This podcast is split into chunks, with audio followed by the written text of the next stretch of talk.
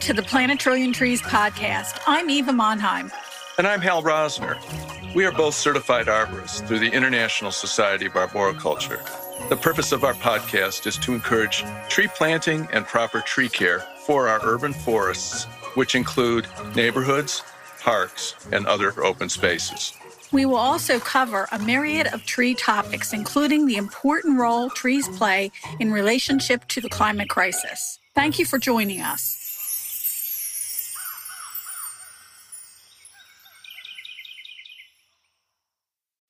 We are proud to announce that the Planet Trees podcast has received a Silver Medal Award for a podcast series through Garden Communicators International. We thank Garden Communicators for the recognition. If you would like to be a sponsor of the Planet Trees podcast, please see our website at theplanettrilliontreespodcast.com and click on the sponsors tab. We'd like to thank our sponsor, Mannheim Microphones. Mannheim Microphones designs and handcrafts top tier studio microphones and preamps right here in the United States in Hollywood, California. Their incredible line of innovative microphones and designs are used around the world by everyone from podcasters to top charting record producers and singers.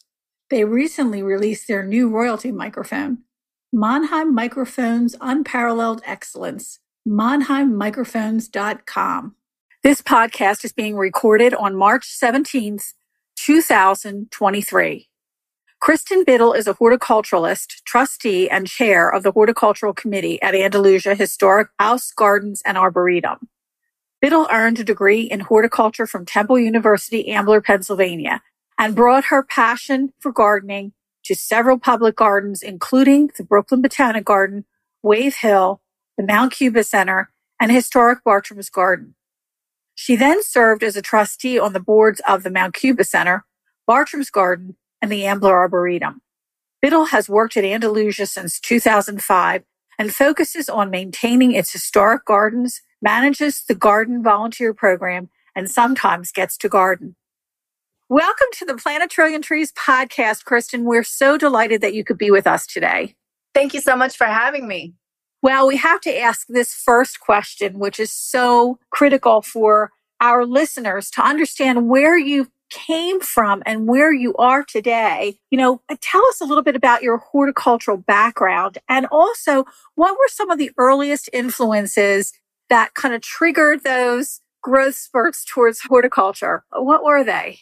Yeah, it's a little bit of a convoluted path that I took to get to horticulture. If I tell you about my childhood, you think, of course, she got into horticulture. I grew up in a small town in central New York and spent my childhood outdoors. I rode bikes, we played in the woods, we cross country skied a lot because there was a lot of snow. So you had to figure out what to do with that.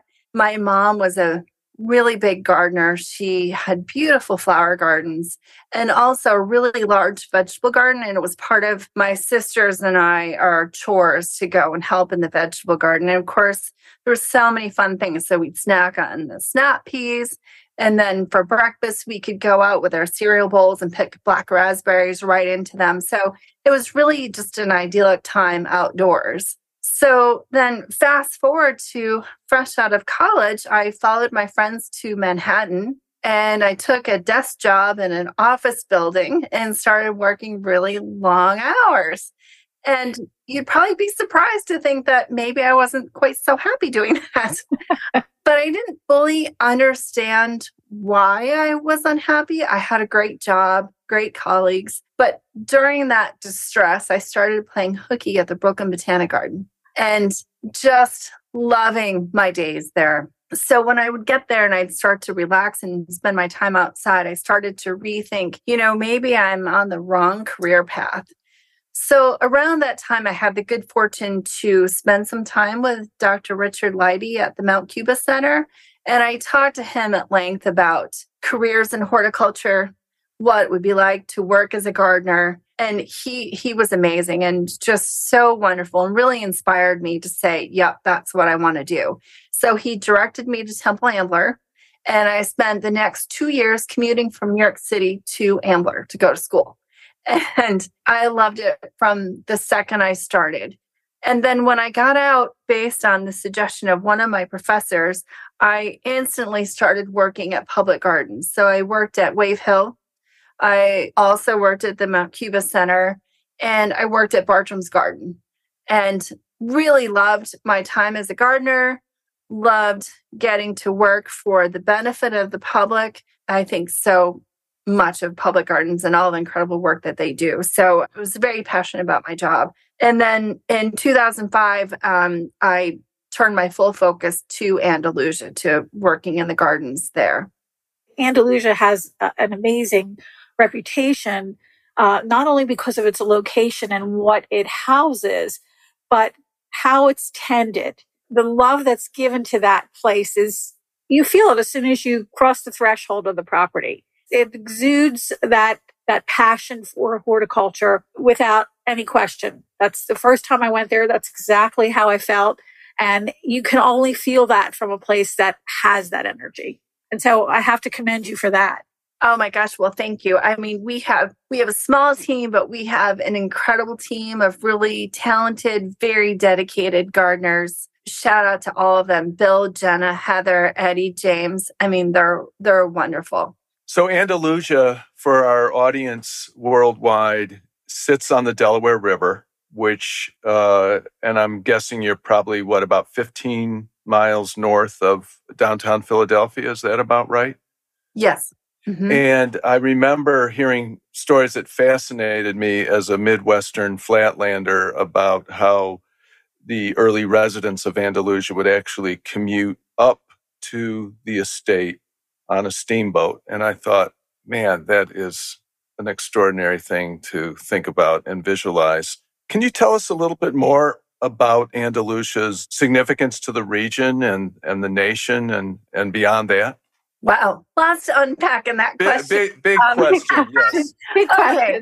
Well, yes, I mean, I I agree about the the waterfront. So I guess when you think about the significance of Andalusia, which came into the Biddle family through Jane Craig, whose father bought the property in 1795 as a result of the yellow fever epidemic in Philadelphia.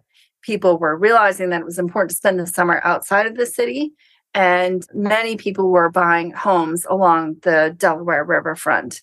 And six generations later, many, as you said, of the generations spent their time commuting into the city on boat. One edge of the property is known as Wharf Road, and it really did have a wharf down there. There was a dock. I think the ferry took people into the city at 8 a.m. and brought them back at 4 p.m. And then there's stories of the earlier generations when they'd come for the summer, they'd float their furniture on a barge down the river to Andalusia to set up shop for the summer. So it's very much a, a riverfront property. And I think that's one of the unique things about Andalusia, at least in the Philadelphia area, that setting along the Delaware, um, I guess to describe people who have not been to Andalusia, when you come to Andalusia today, you drive down State Road, which is largely now a commercial corridor, and you turn in this wooded driveway and drive down to uh, what's known as the big house, the main house, which sits sort of in the center of the property. And on the riverfront facing side is an enormous columned porch. And from that porch is this gentle rolling hill that stretches to the Delaware River, right to the edge with mature specimen trees. And then we have uh, a Gothic ruins to one side, and we have the billiard house, a small columned house to the other side, framing the view. So it's a traditional capability brown style landscape, an English romantic style landscape setting that has been that way since the beginning of the Biddle family's presence there. And I think that's one of the unique features of Andalusia, that that riverfront setting. Certainly from a historical point of view, the property has been in the family for six generations. And I think that's a little bit more unusual. And although we've been open to the public for 42 years now, which is hard to believe, but wow. very exciting. Yes. Yeah, 42 years is a long time. I'm just wondering also, how many acres is it, Kristin? Do you happen to know? Yeah, it's about 100 acres. Okay. How does that play out with management strategies of uh, in terms of conservation and and stewardship because as you alluded to a, a, portion of it is wooded and i have to say i, I guess i'm outing myself as a, a fan here the woodlands are so pristine they somehow are missing out on what so much else of the delaware valley gets to experience in terms of aggressive presence of invasives Whereas at the woodlands, it's like, oh my goodness, this is woodlands that were around in the early 1800s. It's and fingers crossed that those first few Paulownia and Norway maple seeds don't blow across the highway someday. Exactly. No, I think I think you're right.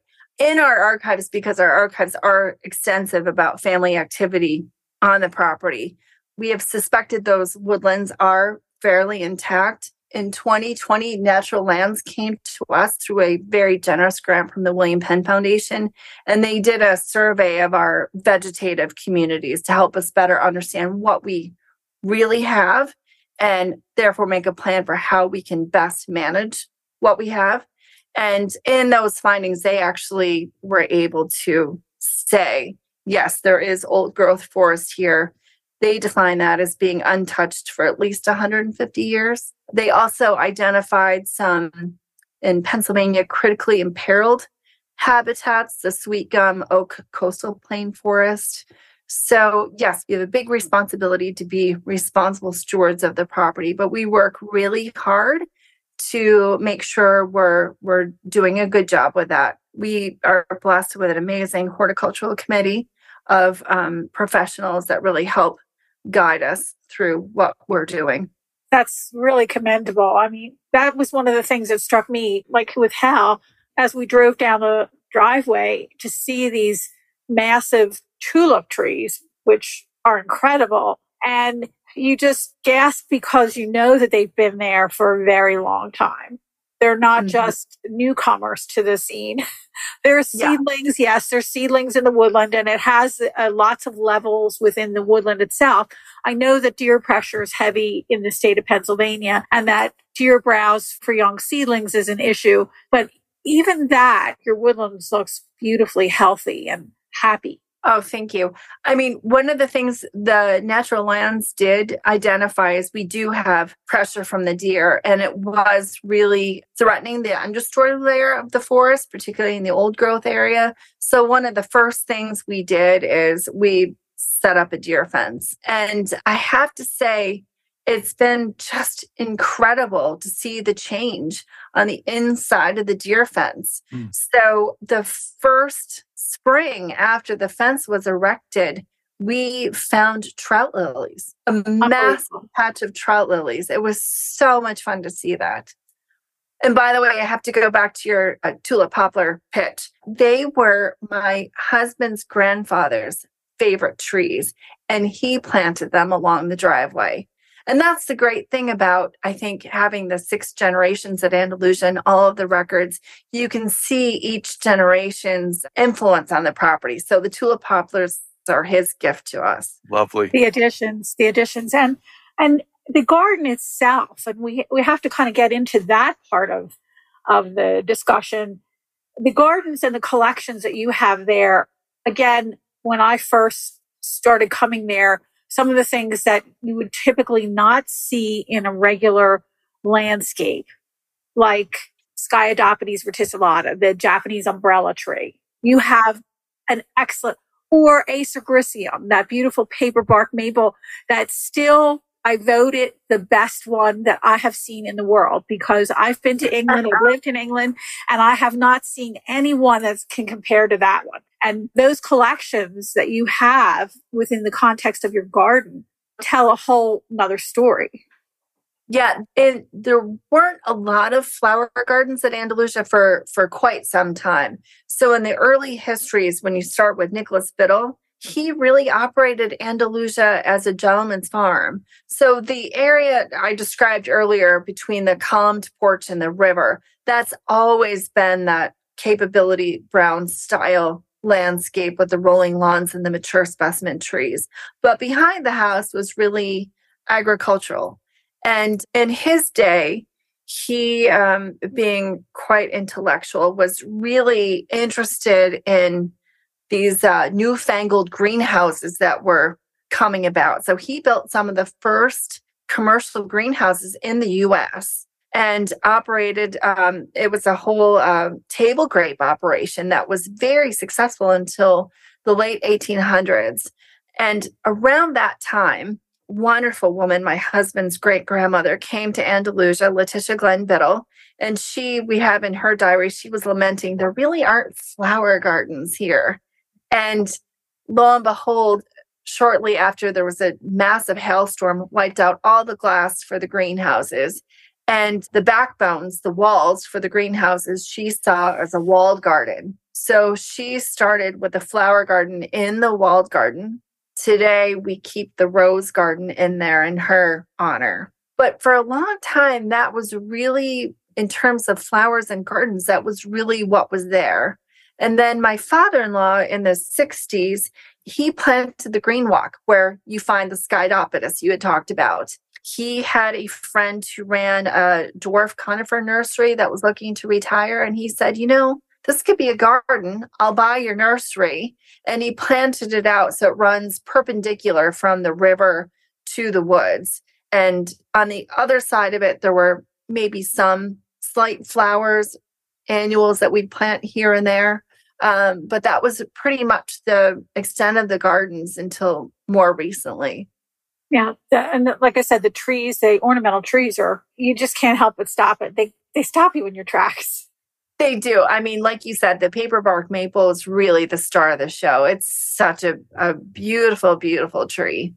And and you have an amazing Amelanchier canadensis, which is uh, it's huge, and I've never seen one that big. I know. I know they've all been planted over various generations and they're all extraordinary. There's the Cunninghamia on the Big House Drive that I love. Then there's that big, enormous weeping beech that we have on the front lawn just off the river walk. That's beautiful. So in the summertime, my father-in-law had furniture in there for for picnics because the branches go right down to the ground. So it's almost like having to break through the curtains to get inside. And then it's like 10 or 15 degrees cooler in there. So it's it's really pretty magical. That was under the Cunninghamia?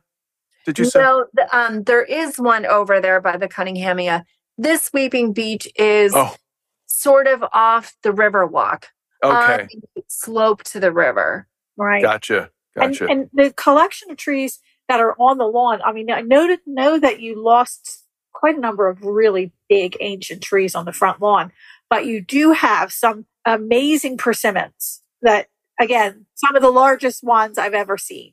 They are so beautiful. They're the the native persimmons. The they are thought to have been planted by Letitia Glenn Biddle. She is the woman of the Garden Club of America fame and Garden Club of Philadelphia. And apparently they were planted by her, but they're beautiful trees. They're large. They're right by the water. They have so much fruit every fall. They're really fun. And it's fun. You know, you walk, you come down the big house drive, you've got all the tulip poplars planted by her son. You've got Letitia's trees, you've got my father-in-law's trees. It's really great to walk around and see see what's been planted over the years and the generations.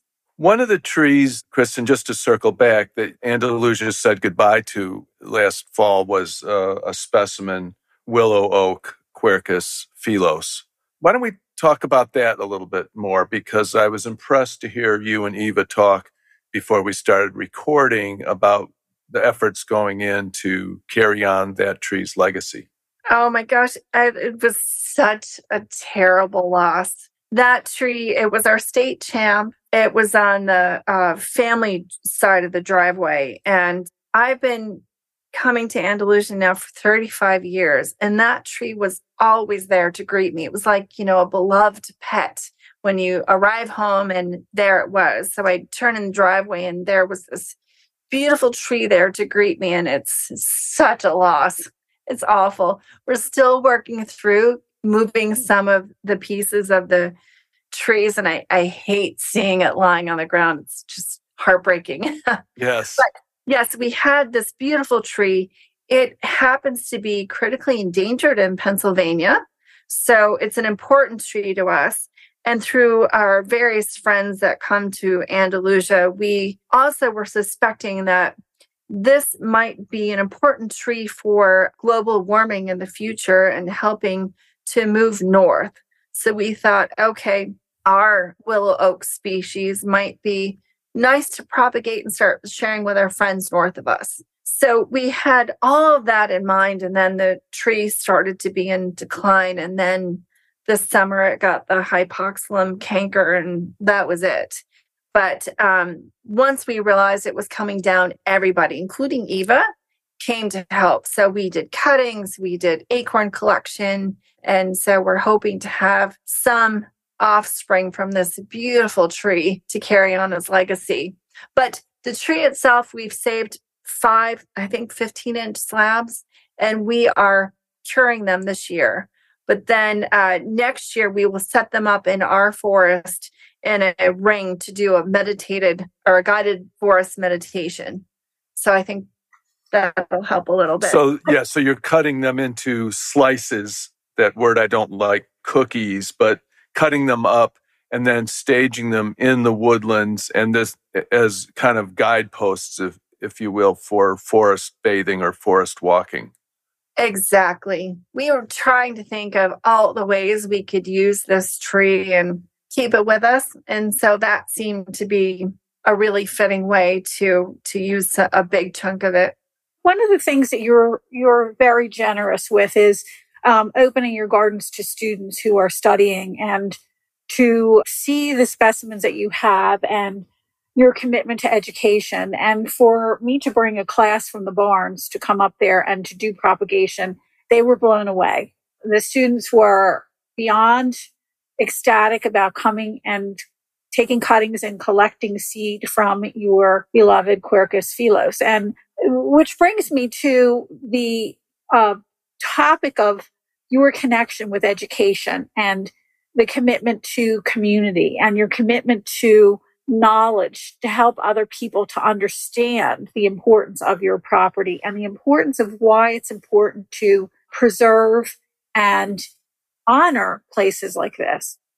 You know, absolutely. First of all, you know, from my background, I was, you know, found such solace and such inspiration at a public garden, the Brooklyn Botanic Garden. And as I got into horticulture, I mean, education is everything for the benefit of the public, it just leverages that great feeling we all have about gardening and horticulture in general and stewardship of open space but being able to share that with others and people who are interested in getting in, into this field i think is really important particularly as we move into this which is hard to believe a, a crisis in or labor shortage a crisis in um, lack of young people interested in this profession. It's such a rewarding profession. I think not many people know about it. So it, it's important to to address all those various issues and give back to the community for sure. And I know that I've had a lot of students come and work with your teams and have learned endless amount of information working with your head gardeners and taking with them to other places once they leave Andalusia, that they take that information and spread the word about what you're doing. Not only from the fact that you have a public and private side, which we haven't even talked about, the fact that public gardens are critical for dispersing knowledge absolutely on horticulture and our environment and conservation.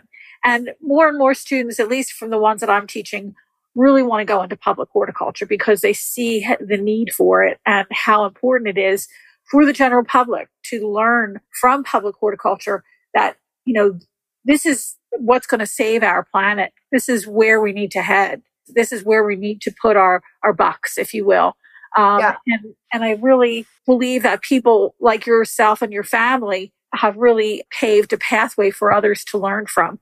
Yeah, I mean, it's so important. Uh, uh like you said, you know, getting to work in a garden is amazing, but getting to work in a garden that benefits others is such a rewarding and incredible experience. And, you know, that's really at the forefront of all that we do. Providing educational opportunities for others, I, I think is so important. And you're right, that's how we we further the effects and the experience of a public garden for sure. And then yes, getting to work with Bill is truly an amazing experience. And the rest of the team, too. They're all so talented.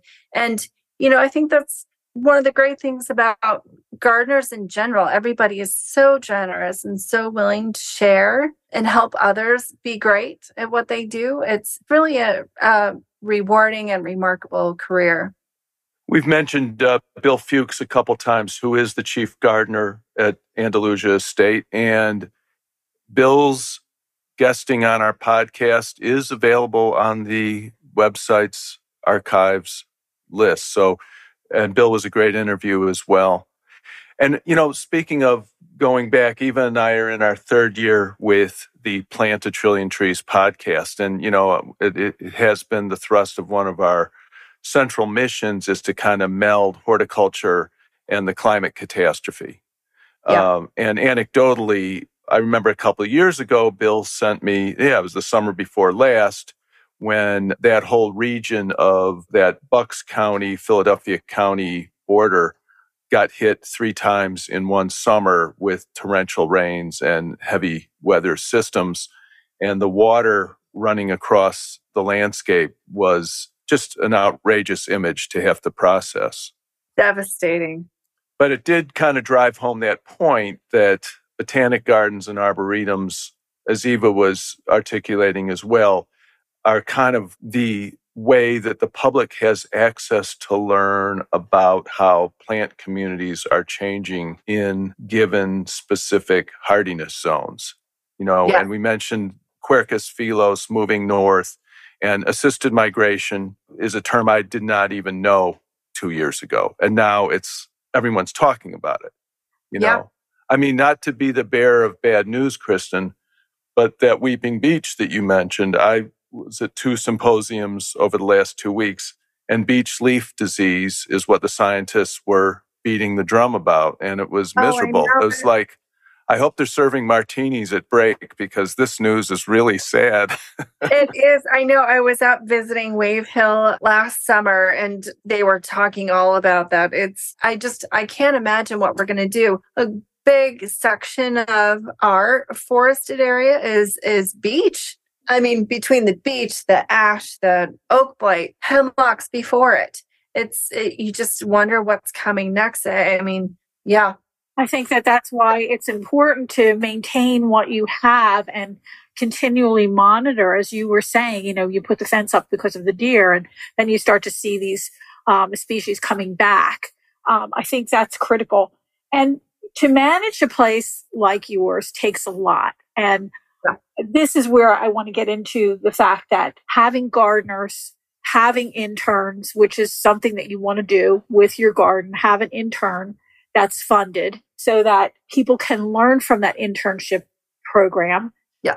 Is another critical step in that preservation process for that to continue on and also uh, to share that information with whoever is an intern and that they could take it to other places where they go to right. work and to learn. And so um, you are you are you are putting together an internship program to have a new staff person. In, is that a summer internship or what kind of internship is that? Yeah, it's a summer internship. And yes, it's designed to have um, extra work in the garden because, of course, we always could use extra work in the garden. There's always something to do. But we really designed this to address what we were talking about earlier with the labor shortage and the shortage or the, the lack of people wanting to get into this field. So we wanted to give really a more apprenticeship type of opportunity for aspiring professionals to learn. It doesn't necessarily have to be young people, any aspiring professional. So, um, whereas in the past, this was a, a paid sort of garden job, now we are pivoting so there there's more to the internship than just work yes you get a competitive salary you have the opportunity to work through all aspects of the garden with some really talented gardeners so there's a lot to learn a lot to be exposed to a lot of opportunity to to grow but also there will be money to attend the woody plant conference with our team and also money to take field trips to other gardens in the area. So um, I think it, it should be a really, really good, solid opportunity to help newcomers. And so let's talk about the symposium because um, you put an amazing roster together of, of guests and not only from the States, but some people coming over from the UK. Can you tell us about how it all came together? Yeah, we on our horticulture committee, one of my members, she attends a lot of conferences and symposiums, and she's often traveling to other places to do it. And she was saying, you know, we really need to do something here in our area. And why couldn't Andalusia do it? So we started to explore what might that look like for Andalusia to take on a project like that. And about a year and a half ago, we made the decision to say, yeah, let's, I think we're going to try this. So we put together a group of volunteers. They're called the Letitia Glenn Biddle Society as a nod to Letitia Glenn Biddle and her role um, in garden education and professional networking. And put together this group and planned out the day. So the symposium, which will be our first one, is this May 4th it's a day long series of four lectures with truly some of the global leaders in horticulture. So we have Fergus Garrett from Great Dixter. We have Za Tolamash, also a English landscape designer. We have Frances Palmer, who's so incredible. And then we have Annie Novak, who is the powerhouse co-founder founder of Eagle Rooftop Farm in Brooklyn. She's phenomenal. So we have a great roster of speakers, as you said. And the lectures and a lunch will all be held right next door to Andalusia in the conference venue there. And then once that finishes, we'll return to Andalusia for the afternoon, where we have an enormous tent set for tea. The speakers will be signing books. Terrain is one of our sponsors. They're going to have a pop up shop in the tent and then everyone will have an opportunity to explore the gardens and the grounds. So it's going to be a great day. And so the proceeds from Andalusia's first symposium then will be directed towards funding that internship. Is that correct? That's exactly right. So all the net proceeds will go towards the summer internship program. And if we're successful, this will be something we do every year. Every and year the more and more successful we get, the more and more internships we can we can have. I so love that. It's I think great. that's that's really commendable because uh, internships. You know, when I was professor at the at Temple University, I would say to my students, there's several things that you need to do to be a gold standard as a horticulturalist, and it, it one of them is to at least have one internship. But yeah. Several internships makes it even better because you can really exercise your experience and try to see what area of, of horticulture that you really are destined for. Because everybody starts in one area and winds up in another. You know, that's just how it happens. So true. And like you mentioned before, you know, especially working in different places, it gives you an opportunity to learn different techniques, different approaches to gardening, different thought processes for are we looking at native plants? Are we looking at the plant the right plant for the right spot? How, how does that play out? Um, all of those different things. You just learn so much in each place you go to work i think it's really important. And uh, now more than ever. This past semester i had uh, the Barnes students.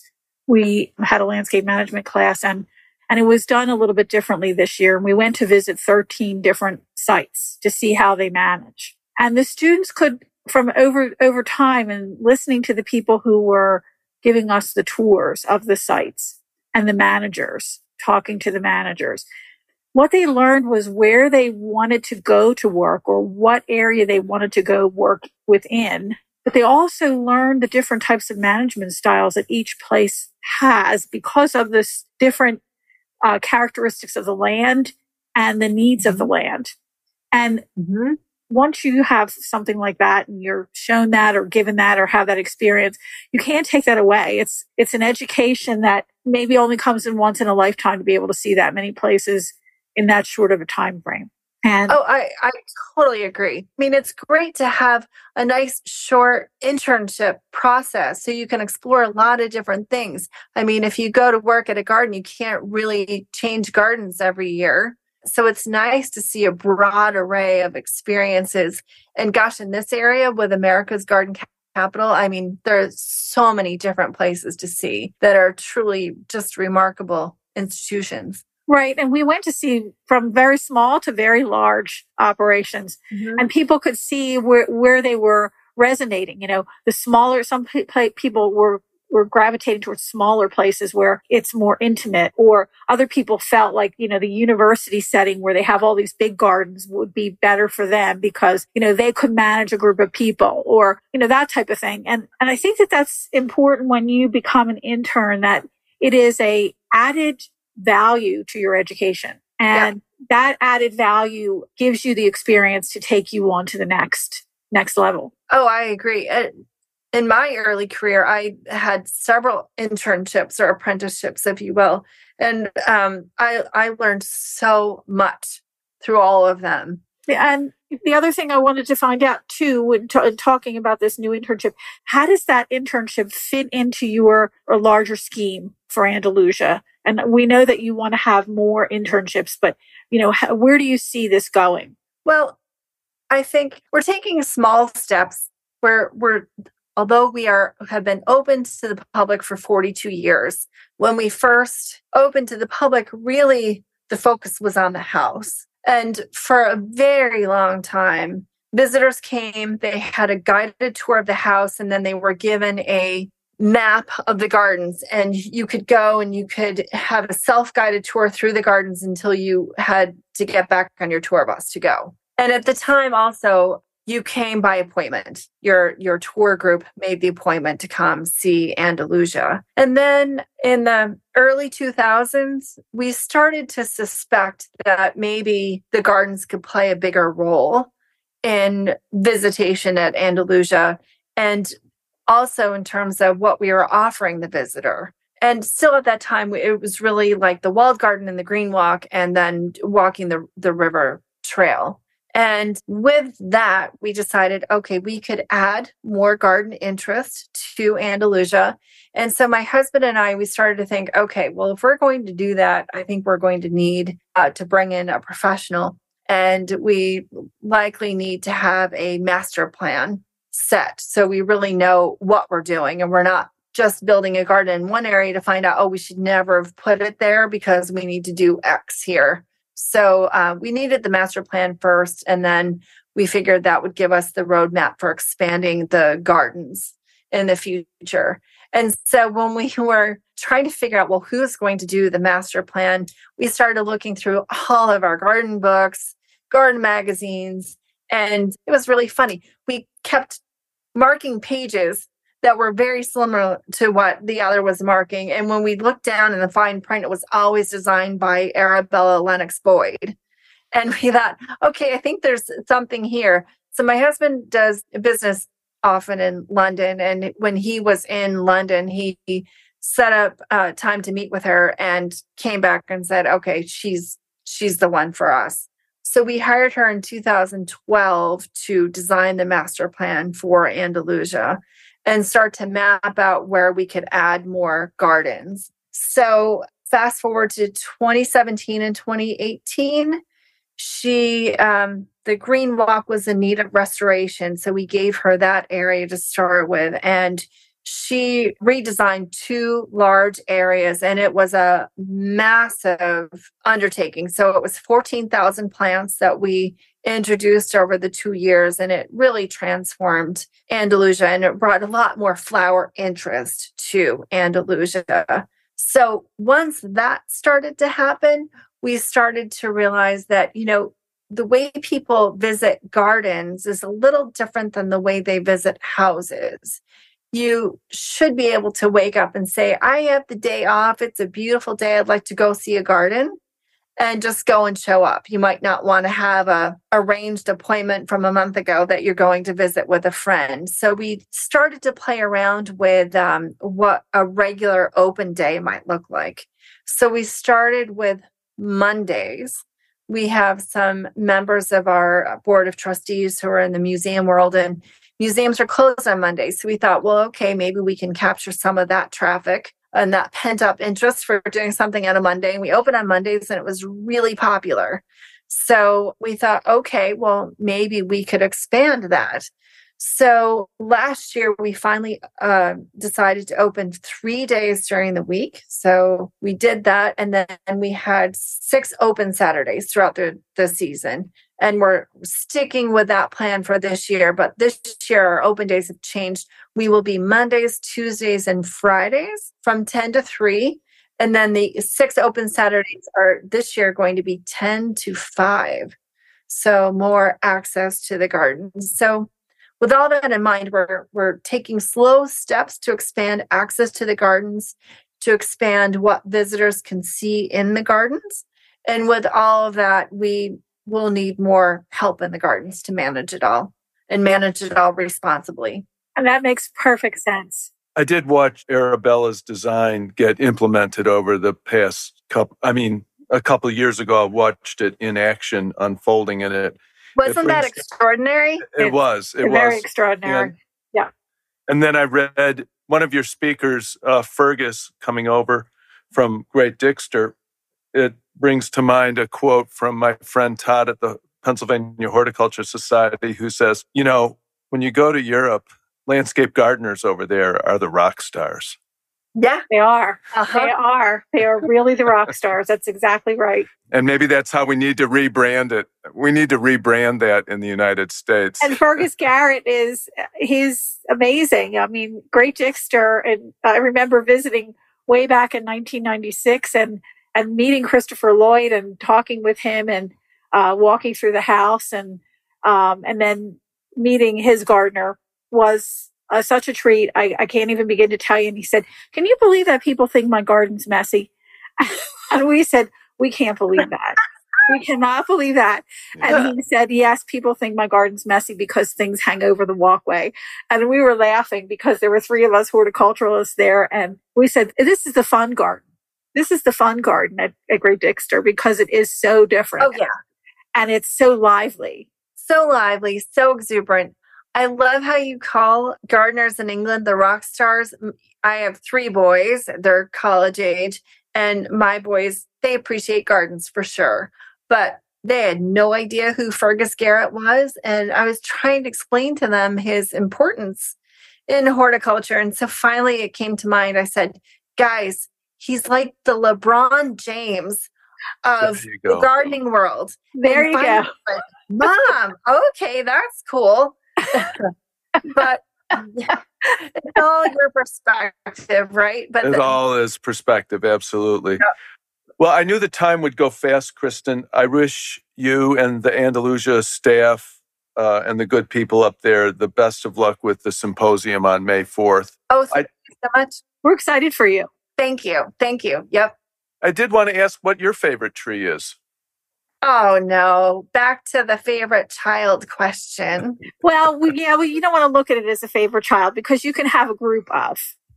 You can have a group of. Okay. Yeah, you can have. There might be one that you remember from your childhood, but then there's a, uh, there's always others along the way. It is a question that makes uh, mothers squirm, but yes, give it your yeah. best shot.